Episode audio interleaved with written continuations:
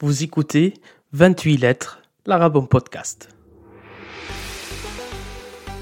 Le premier podcast destiné aux francophones qui apprennent l'arabe.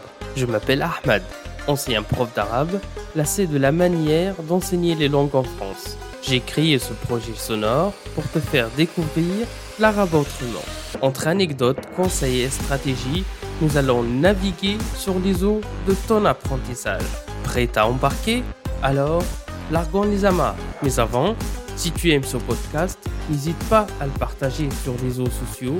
Tu peux aussi laisser une note et un commentaire sur Apple Podcast ou sur ta plateforme d'écoute s'il te le permet.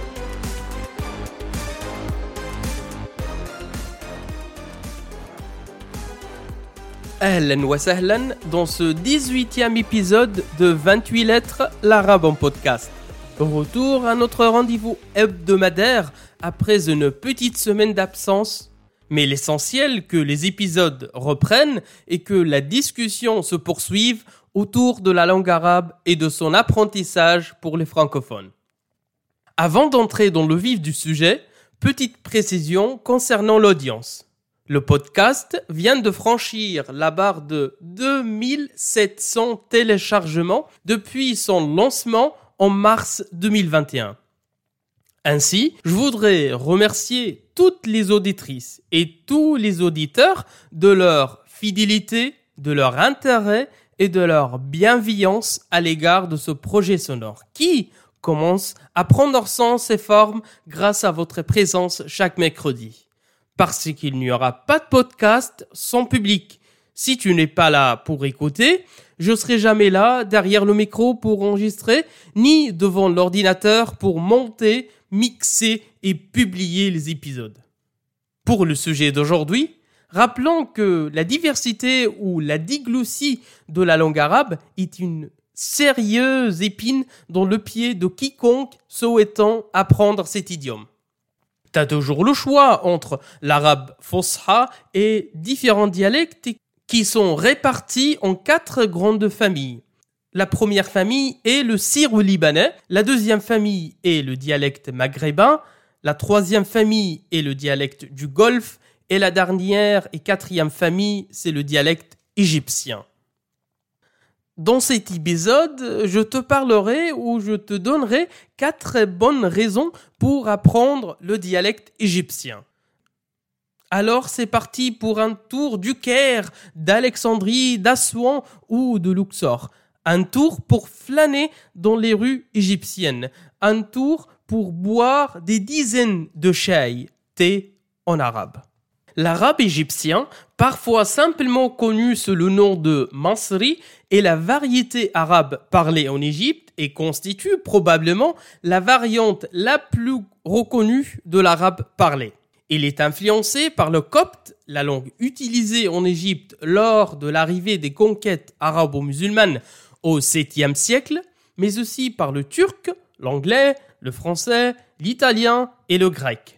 Le dialecte du Caire représente la majeure partie dans les notions enseignées et l'arabe égyptien parlé dans les grandes villes comme Le Caire, Alexandrie ou Port Saïd est immédiatement reconnaissable au son distinctif G qui remplace la lettre Jim en fosha.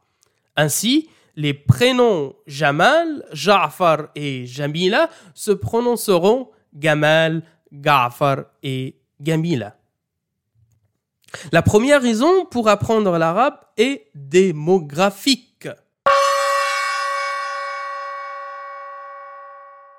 En 2020, la population totale du monde arabe est d'environ 430 millions d'habitants. Le pays arabe le plus peuplé est l'Égypte avec 100 millions d'habitants, auxquels il faut ajouter 10 millions d'expatriés dans les 4 coins du globe. Donc, par un petit calcul, un arabe sur 4 est égyptien, ce qui augmente fortement la possibilité de communication en dialecte égyptien. Et en plus, les expats égyptiens sont présents un peu partout en Occident et en Europe. Par exemple, à New York, il y a un quartier qui est surnommé The Little Egypt, la petite Égypte. Cette présence égyptienne est également palpable en Île-de-France, dans des zones comme Aubervilliers, Porte de Clignancourt, sans oublier la commune de Seine-Saint-Denis, ainsi que d'autres villes françaises comme Marseille, Lyon ou Lille. La deuxième raison découle de la première et elle est pragmatique. Le gros avantage du dialecte égyptien par rapport aux autres dialectes est que, pour ainsi dire, toutes les personnes arabophones le comprennent. Et ce, pour deux raisons principalement. La première, l'Égypte, depuis des décennies, inonde littéralement toute la région du monde arabe de ses films, séries télé, pièces de théâtre, chansons, ainsi que toute autre forme de production artistique. Résultat, le dialecte égyptien circule partout et s'est répandu de la Mauritanie à l'ouest jusqu'aux Émirats arabes unis à l'est. Deuxième raison, en maîtrisant le dialecte égyptien, tu pourras également avoir accès à d'autres dialectes du Moyen-Orient ou du Golfe, beaucoup plus facilement. Par exemple, pour dire « qui es-tu » pour le masculin ou pour le féminin, en égyptien, tu diras « enta min » Enti min. Au Liban, il suffit seulement d'inverser les deux mots. Min enta, min enti. Et en Irak, c'est pas très loin non plus. On va dire enta menou, enti menou. Bien évidemment, cette reconversion est conditionnée par quelques efforts supplémentaires de ta part, apprenant ou arabisant, ainsi qu'une forte sensibilité à l'ordre des mots dans la phrase. La troisième raison est pédagogique. Apprendre le dialecte égyptien t'ouvrira la porte d'accès au patrimoine cinématographique extrêmement important et varié. Et comme on l'a déjà dit dans des épisodes précédents, réviser son vocabulaire d'arabe en regardant un film, une série télé ou en suivant le tempo d'une chanson est un moyen très efficace, très optimal de mémorisation. Dans ce cas précis, l'atout est encore plus précieux parce que le cinéma égyptien a longtemps dominé les écrans du monde arabe par la qualité et la quantité de sa production. Très tôt, en 1917, on comptait déjà plus de 80 salles de cinéma en Égypte. La qualité et la notoriété du cinéma égyptien découlent de l'influence de la littérature arabe, car elle demeure une source d'inspiration dominante, notamment avec les œuvres de Naguib Mahfouz, mais aussi celles de Tawfiq al-Hakim ou de Taha Hussein. Mais comment faire pour voir des films égyptiens en France ? D'abord, il y a la solution de streaming ou sur les plateformes de diffusion comme Netflix qui propose des films égyptiens avec un sous-titrage en français ou, si tu n'es pas francophone, en d'autres langues comme l'anglais, l'espagnol ou bien d'autres. Ça, c'était l'option « je reste collé à mon canapé ». Mais pour les passionnés de salles obscures comme moi, il y a bien d'autres solutions qui s'offrent à nous. Premièrement, entre 1978 et 1983, le cinéma Le Luxor à Paris consacrait une bonne partie de sa programmation au cinéma égyptien. Depuis sa réouverture en 2013, cette tradition est à nouveau respectée. Deuxième option, il y a le festival du film arabe de Famek, qui est une commune du nord-est de la France, dans la Moselle. Sa 32e édition aura lieu en octobre cette année 2021 et il s'agit d'un moment vraiment privilégié pour la découverte de films arabes récents, contemporains, notamment de provenance d'Égypte. Et troisième option, depuis 2013, le festival Afflem, également intitulé « Rencontre internationale des cinémas arabes », se tient à Marseille en novembre de chaque année. Mais plus généralement, les films égyptiens à succès, comme « L'immeuble Yacoubian » sorti en 2006, « Femme du Caire » en 2009, ou encore plus récemment, La Vierge, les Coptes et moi, sortie en 2012, sont diffusées dans les salles indépendantes en France. J'ai pu moi-même regarder les trois ici dans des salles à Paris et à Bordeaux. La quatrième et la dernière bonne raison pour apprendre le dialecte égyptien, elle est linguistique.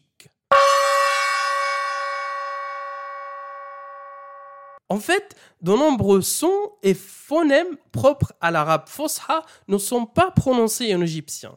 Ils sont plutôt assimilés à d'autres lettres beaucoup plus faciles à prononcer pour les francophones. Exemple, la lettre qaf est réalisée comme une hamza. Par exemple, au lieu de dire faqir ou qawi, pauvre et fort en arabe fosha, les Égyptiens prononcent fa'ir, awi. Autre exemple, la lettre va, qui est une autre lettre au son emphatique, a deux réalisations possibles en égyptien. Elle est soit assimilée à un dod, par exemple, nazara, zahri, lunettes, mon dos, sont prononcés nadara, dahri. La deuxième possibilité, elle est assimilée à la lettre zai ou z en français ou en latin. Par exemple, zarif, marron, zan, une pensée, sont prononcés zarif, zan, tout simplement. Autre réduction, les règles de grammaire et les tableaux de conjugaison sont beaucoup plus simplifiés et beaucoup plus réduites en dialecte égyptien comparativement avec l'arabe fosha. Ainsi, apprendre le masri pourrait représenter un tremplin, une pause, un temps de répit avant de poursuivre ton parcours d'apprentissage en arabe littéral. Maintenant que je t'ai tout dit, autant que t'es convaincu de t'inscrire à un cours d'arabe égyptien, passons à la pratique. Tu trouveras en description le lien de quelques sites et plateformes de cours en ligne qui proposent un enseignement avec des prix très avantageux. Et pour finir, le proverbe français « Les vieilles habitudes ont la vie dure » en Égypte s'exprime comme suit. Une danseuse du ventre meurt, mais sa taille bouge encore. Attention. Mais non, on va pas jusqu'au-là parce que je ne sais pas danser ou je le fais vraiment très très mal. Mais on gardera notre bonne habitude qui va durer et perdurer et notre rencontre hebdomadaire. Et on se donne, bien sûr, rendez-vous mercredi prochain pour explorer un autre sujet relatif à l'apprentissage de l'arabe.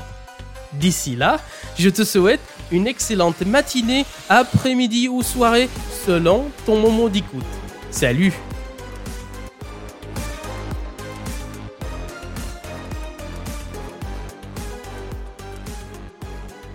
Merci de ne pas avoir quitté le navire en pleine mer. J'espère que tu es maintenant arrivé à bon port.